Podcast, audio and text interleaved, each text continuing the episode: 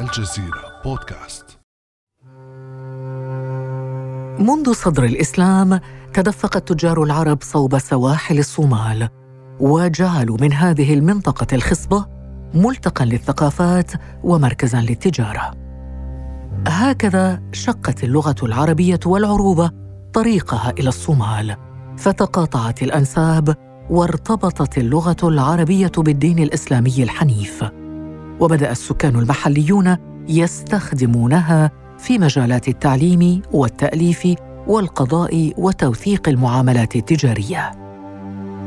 هكذا استمر الحال حتى جاء الاحتلال الأوروبي لمنطقة القرن الإفريقي منتهجا سياسة محو الهوية واللغة العربية في الصومال. وإن كانت محاولات الغرب قد فشلت حينها فإنها اليوم قد تنجح في ظل الدعم المتنامي للغة الإنجليزية كلغة التعليم الأساسية من المرحلة الابتدائية إلى المرحلة الجامعية. فما قصة اللغة العربية في الصومال؟ وما هي المراحل التي مرت بها في هذا البلد؟ ولماذا أصبحت الآن في تراجع مضطرد؟ بعد أمس من الجزيرة بودكاست أنا خديجة بن جنة. يسعدني في هذه الحلقة استضافة الأستاذ الدكتور علي الشيخ أحمد أبو بكر نائب رئيس مجلس الأمناء لجامعة مقدشو ورئيس جامعة مقدشو سابقا والمدير العام لمؤسسة شرق إفريقيا للبحث العلمي والتنمية. أهلا وسهلا بك دكتور. أهلا وسهلا. بارك الله فيكم. Iska warran أبد طيب نعلم ربما المستمعون يستفيدون من بداية هذه الحلقة ببعض المصطلحات باللغة الصومالية Iska warran تعني كيف حالك؟ كيف حالكم؟ كيف حالك إذا دكتور؟ أنا حالي طيب الحمد لله ولله الحمد الحمد وشكرا لله. لهذه الاستضافة الحمد لله. دكتور الثقافة الصومالية تحمل في طياتها إرثا ثقافيا عربيا يعود إلى صدر الإسلام. لنبدأ بقصة وخلفية انتشار اللغة العربية في الصومال، متى وكيف بدأت؟ آه شكرا باستضافتكم لنا في هذا البرامج وأنا سعيد كل السعادة لهذه المشاركة. طبعا عندما نتحدث عن الصومال آه نتحدث عن منطقة إفريقيا الشرقية أو القرن الإفريقي في الوقت الحاضر. سابقا كان اسمها الحبشة بصفة عامة عند ظهور الإسلام. إذا هذه المنطقة كانت أول هجرة هجرة أصحاب رسول الله صلى الله عليه وسلم في السنة الخامسة من البعثة وكان عدد المهاجرين حوالي 120 من الرجال والنساء والأطفال على حد سواء. أغلب من دخل في الإسلام هاجر إلى الحبشة بتوجيه من رسول الله صلى الله عليه وسلم. اذهبوا إلى الحبشة فإن فيها ملكا لا يظلم أحد عنده. ميزة ممتازة جدا وإنسان عادل. ولذلك عندما استمع خطاب أصحاب رسول الله دخل في الإسلام وحسن إسلامه ومات على ذلك. نعم ودكتور الحبشة كانت تضم حينها ما نراه اليوم من إثيوبيا وإريتريا والصومال. والصومال. هذه المنطقة كلها كان اسمها الحبشة فعلا. ولذلك يعني هذا ال- ال- ال- العدد الكبير من ممن دخل في الإسلام اللي هاجر هناك ودخول الملك في الإسلام وبعد حاشيته أيضا آه كلها تركت آثار واضحة من البداية قبل هجرة المدينة مما يدل على أن انتشار الثقافة العربية أساسا كان قديما قدم هذه الهجرة. طبعا قبل أن ندخل ذلك كان هناك هجرات عربية قبل الإسلام من الحضارمة واليمنيين ال- إخواننا في في جنوب الجزيرة العربية كان هناك أيضا هجرات قبل ذلك وتزاوج أيضا بين الجنس العربي والناس المحليين لكن التدفق تدفق أصحاب رسول الله في تلك المرحلة هو الذي مهد. طبعا لم يتوقف الأمر إلى ذلك إنما كان هناك تواصل قوي جدا بين التجار في المنطقتين منطقة الجزيرة العربية ومنطقة إفريقيا الشرقية آنذاك. كما أن هناك عددا من الوجهاء والمفكرين الذين هاجروا من الجزيرة العربية إلى هذه المنطقة هربا من الن- النظام السياسي في العهد الأموي والعهد العباسي خوفا على أنفسهم في الخلافات السياسية التي تحدث بين فترة أخرى بين الدول والمعارضة كما نسميه في الوقت الحاضر. نعم إذا الأساس هو الهجرة التزاوج والتجارة. التجارة والهجرة بالإضافة إلى العلماء الذين فعلا ذهبوا إلى إلى إفريقيا الشرقية لنشر هذا الدين مباشرة. إذا هذه الهجرة ثلاث أبع... ثلاثة عناصر معينة. من ذهب لنشر الدين الإسلامي بعض السياسيين الذين تركوا ديارهم خوفا على أنفسهم وأيضا ال- ال- التجار. يعني تقريبا هذه كانت بداية الدعوة. طبعا خلال 400 سنة من من العهد النبوي إلى تلك تكونت مؤسسات قوية جدا اجتماعية كما تأسست دول أو إمارات ويسموها الطراز الإسلامي. في تلك المرحلة. ما زالت موجودة أثرها ما زالت موجودة آثارها. نراها في وتاريخيا ماذا؟ في العمران معروف في الهندسة العمران المعمارية. في الهندسة في المساجد. كل هذه كانت موجودة في ذلك. ولذلك نجد فعلا أنه هذه السنوات هؤلاء المهاجرون والمحليون اختلطوا فأصبحت اللغة العربية لغة رسمية للمجتمع الإسلامي. لأن فعلا كل من دخل في الإسلام أصبح كتلة واحدة منسجمة مترابطة التزاوج والمصاهرة عملية حيوية جدا. نعم إذا كانت اللغة العربية الفصحى هي اللغة المتداولة. هي اللغة المتداولة. رسميا. نعم. من الناحية الإدارية لهذه السلطنات أو لهذه الإمارات من الناحية الثقافية في الكتابة ولذلك إلى يعني أي فترة؟ إلى إلى متى بقيت هكذا؟ بقيت حتى جاء الاستعمار ال- أو, أو هي تقريبا زوال الإم- الإمارات. طبعا عندما تدخل البرتقاليون والأسباع عندما تدخلوا طبعا تعرف الصراع بين العثمانيين وبين الدول الأوروبية كان قوية جدا في القرن ال- السادس عشر والخامس عشر هذه القرون. ولذلك هجوم البرتقاليين كان قويا في هذه المنطقة. مع وجود البرتغال والإسبان بدأت تندثر اللغة العربية. لا إنما بدأت المواجهة المسلحة بين الطرفين. مهم. فطبعا ال- القرون التالية بعد ذلك كانت ال ال الإمارات الإسلامية أو السلطنات الإسلامية كانت تضعف بشكل تدريجي. وتراجع للغة العربية. طبعا كلما يضعف ال ال ال ال النفوذ الإسلامي كلما يضعف تضعف اللغة العربية. طيب تضعف اللغة العربية هذا الكلام يعني أنه الآن في الصومال الناس لا تتحدث اللغة العربية. الناس لا تتحدث يعني نأتي لل- للوقت الحاضر. يتحدثون ماذا؟ نعم. إيه، الصومال لديها اللغة الصومالية باسم الصومال. كيف الكل تكتب؟ آه، تكتب بالحروف اللاتينية. مهم. آه، طبعا هذه اللغة ال- يعني اللغة العربية كانت لغة مستمرة حتى جاء الاستعمار أساسا. أما اللغة الصومالية هي تقريبا لغة يتكلم كل الصوماليين اللغة العربية يتكلم بعض الصوماليين لكن يتكلم المتعلمون بصفة عامة في ذلك. ولذلك وتسمى الصومالي وتسمى الصومالية يعني لو لو طلبنا منك جملة أو جملتين باللغة الصومالية حتى باللغة. الصومالية اسكورن سيديتهاي ما في عنتهاي آه، حالة دعنا كورن يعني وهذا يعني ماذا؟ من اللغة من يعني اسكورن كيف حالك؟ حالة دعنا كيف أحوالك؟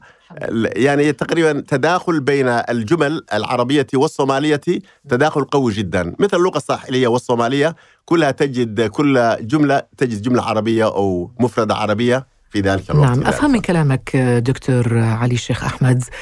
أن اللسان العربي ظل منتشرا في الصومال بوصفها لغة التعليم الثقافة لغة القضاء لغة المجلات الرسمية والمعاملات الرسمية حتى بداية القرن العشرين ثم بعدها بدأ الصراع الثقافي في فترة الاحتلال الأوروبي كما فهمت منك. كيف أثر هذا على مكانة اللغة العربية اليوم؟ وأنت قد يعني كنت بصدد الحديث عن مكانة اللغة العربية جزاك الله خير؟ طبعا هذه اللغة العربية انتشارها الواسع عبر المساجد والحلقات والتعليم والقضاء والمحاكم. كما أشرت هي كانت كذلك حتى جاء الاستعمار الاستعمار طبعا باستراتيجيته الاقتصادية واستراتيجيته الثقافية كان جنبا إلى جنب.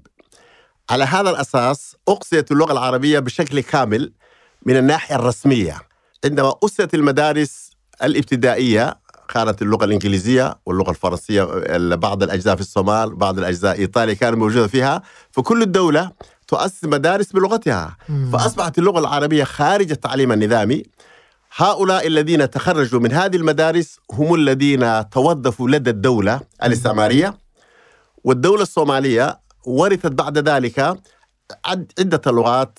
يعني تجد مثلا ورثت ال- ال- اللغة الإنجليزية واللغة الإيطالية طبعا في جيبوتي أيضا الصومالية معظمها اللغة اللغة الفرنسية.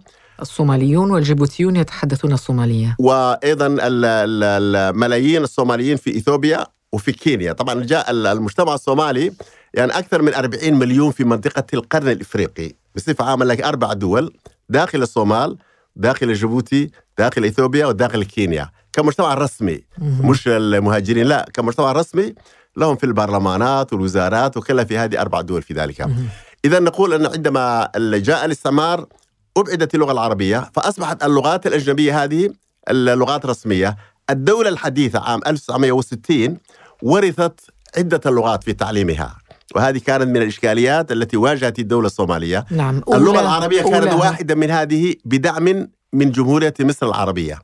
هذه بدعم بعد ال- الاستقلال لا يعني بعد الانقلاب العسكري عام 52 ال- كان هناك اهتمام مصري في القرن الإفريقي في الصومال فأسسوا عشرات المدارس في مختلف المناطق في الصومال.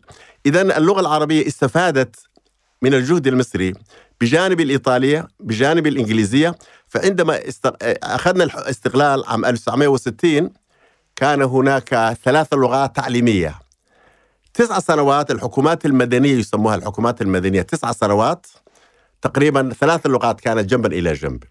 الحكومة الصومالية طب في واجهت الدستور في الدستور أي لغة معتمدة كلغة رسمية؟ ال- الدستور ال- ال- طبعا ال- اللغة الرسمية حاليا اللغة الصومالية واللغة العربية. حاليا. اللغة الصومالية والعربية. والعربية. لكن المتداولة هي الإنجليزية. المتداولة ال- المتداولة ليست الإنجليزية وحدها مهم. إنما الصومالية والإنجليزية الآن أكثر من الناحيه الإدارية إدارة الدولة. مهم. يعني أكثر لغتين الآن الإنجليزية والصومالية. وتراجعت العربية. وتراجعت العربية ال- بعد الانقلاب العسكري عام وال- 1969 اللي هو حكم 20 سنة في الصومال تراجعت بعدة أسباب معينة يمكن نذكرها بثلاث نقاط معينة. يعني القدوة الأولى أعلنت كتابة اللغة الصومالية بالحرف اللاتيني كما حصل في تركيا وفي كثير من الدول. وقبل ذلك كانت تكتب؟ ما كانت تكتب أساسا. يعني كتبت مرة باللغة العر... بال- بالحرف العربي لكن لم ينتشر. ليش؟ لأن الناس كانوا مصرين أنه بقاء اللغة العربية كلغة رسمية. يعني هي لغة حديثة. كتابة على 1972 مهم. يعني كتبت 72 في القرن الماضي. وكتبت بالحروف بال- اللاتينية. بالحروف اللاتينية. اذا هذه كانت ضربة موجهة ضد اللغة العربية. أغلقت أغلب المدارس المصرية وهذه كانت الضربة الثانية فيها. الضربة الثالثة كانت تضييق الحلقات في المساجد والعلوم الإسلامية واللغة اللغة العربية في المساجد. هذه كانت الصومال مشهورة بذلك.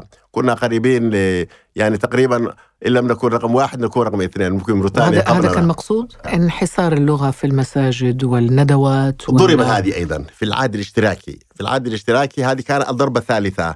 الضربة الرابعة كانت ال- الطلبة يبتعثون إلى الوطن العربي. أغلبية ساحقة من المبتعثين إلى الوطن العربي. عندما جاء الاشتراكيون في في السبعينيات من القرن الماضي ابتعاث تحول إلى الدول الشيوعية. فهناك أيضا صار من النقص الشديد جدا لمتعلمي الثقافة العربية.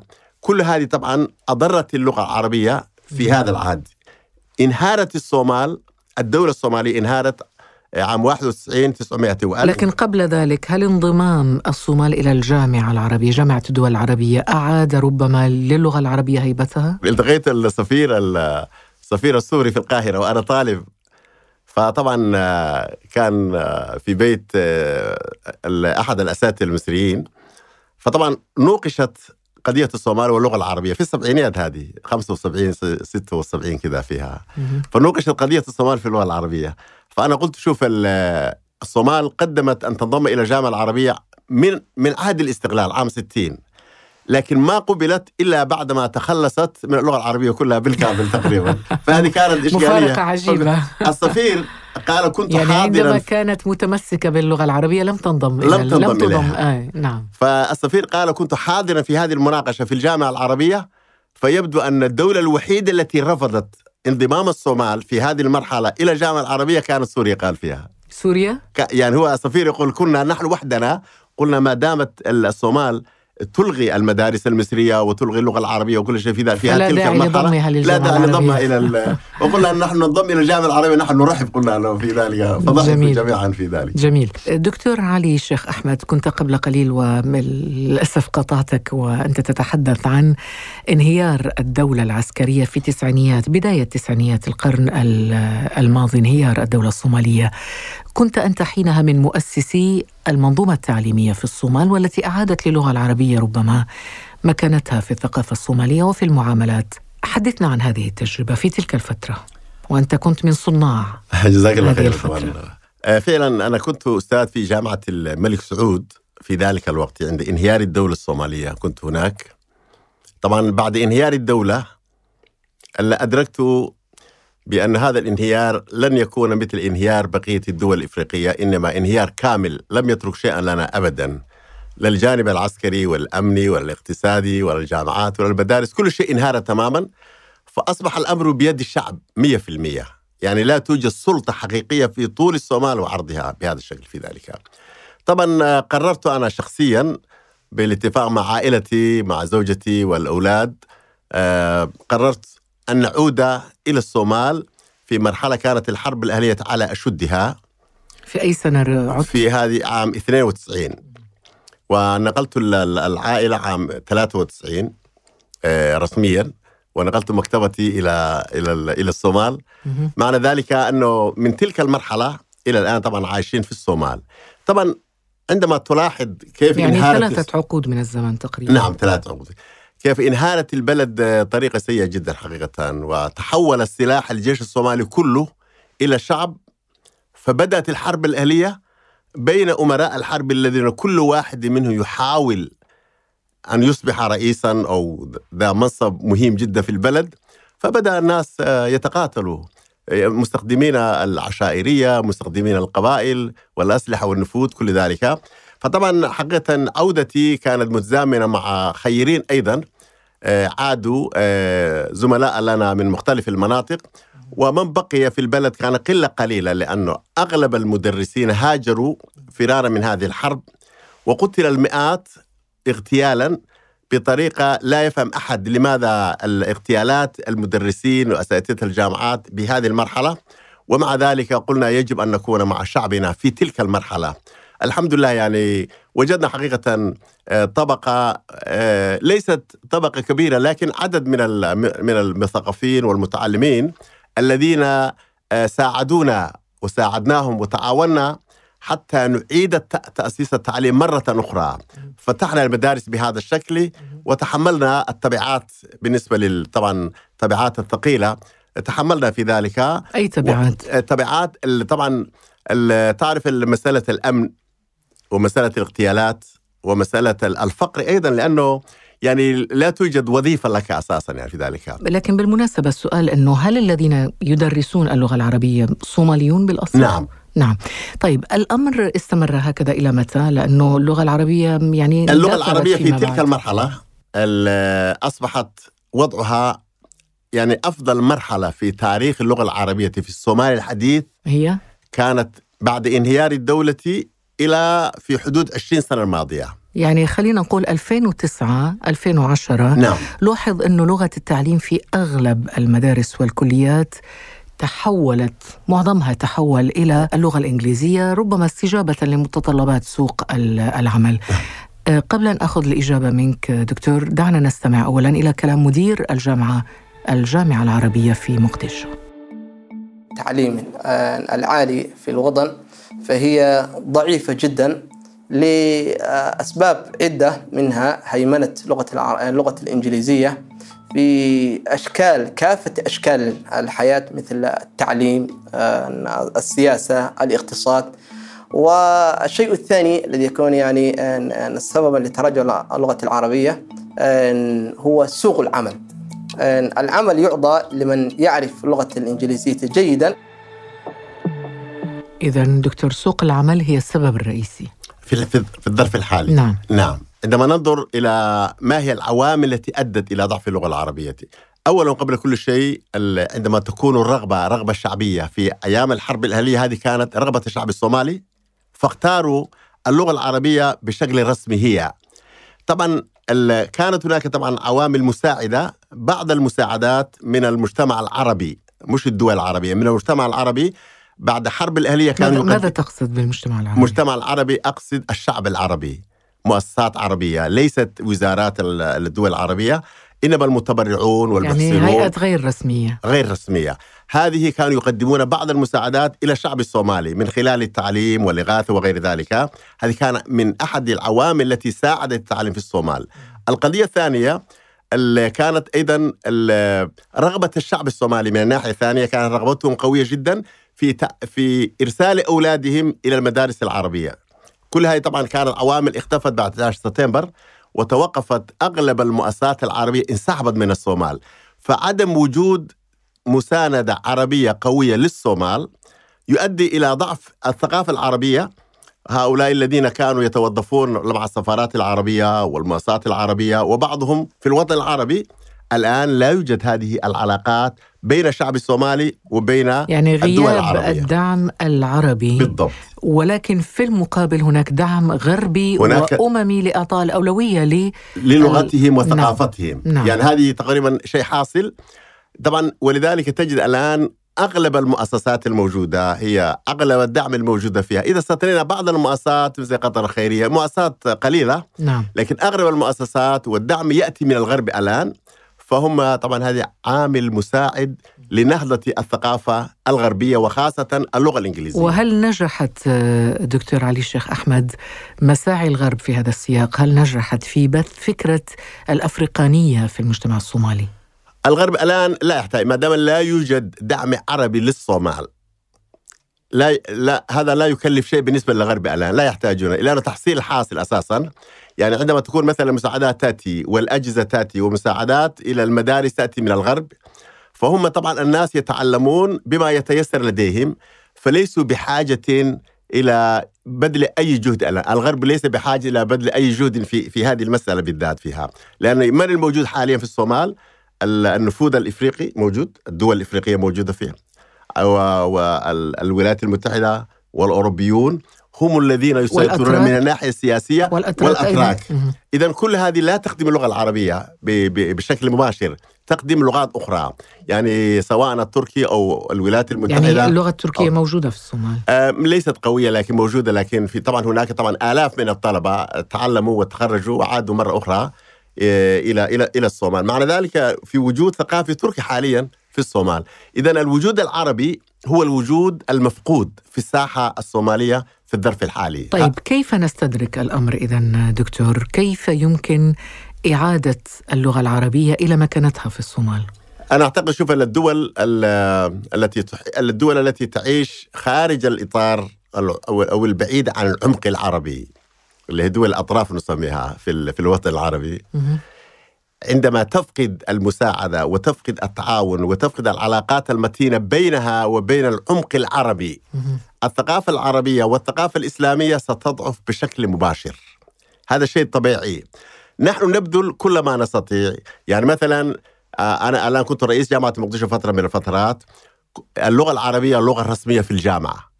طبعا عندما نقول اللغة العربيه الرسمية في الجامعة طبعا أسسناها قبل تكوين الدولة الصومالية. وما في أحد طبعا يستطيع أن يلغي لكن لا توجد سياسة رسمية للدولة الصومالية بأن تصبح اللغة العربية لغة رسمية.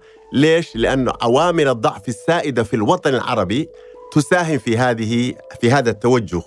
فأنا أعتقد أن الشعب الصومالي سيبذل أكبر جهد واللغة العربية ستظل ليش؟ لأنه مرتبطة بالتراث الإسلامي والحضارة الإسلامية بعمق إذا تتغذى من هذا العمق يعني هي لا تموت ولكن النهضة ال- التي نسعى إليها ستغرق وقتا طويلا إذا ما وجدنا فعلا تعاونا صوماليا عربيا أو تعاون عربي فيما بينهم.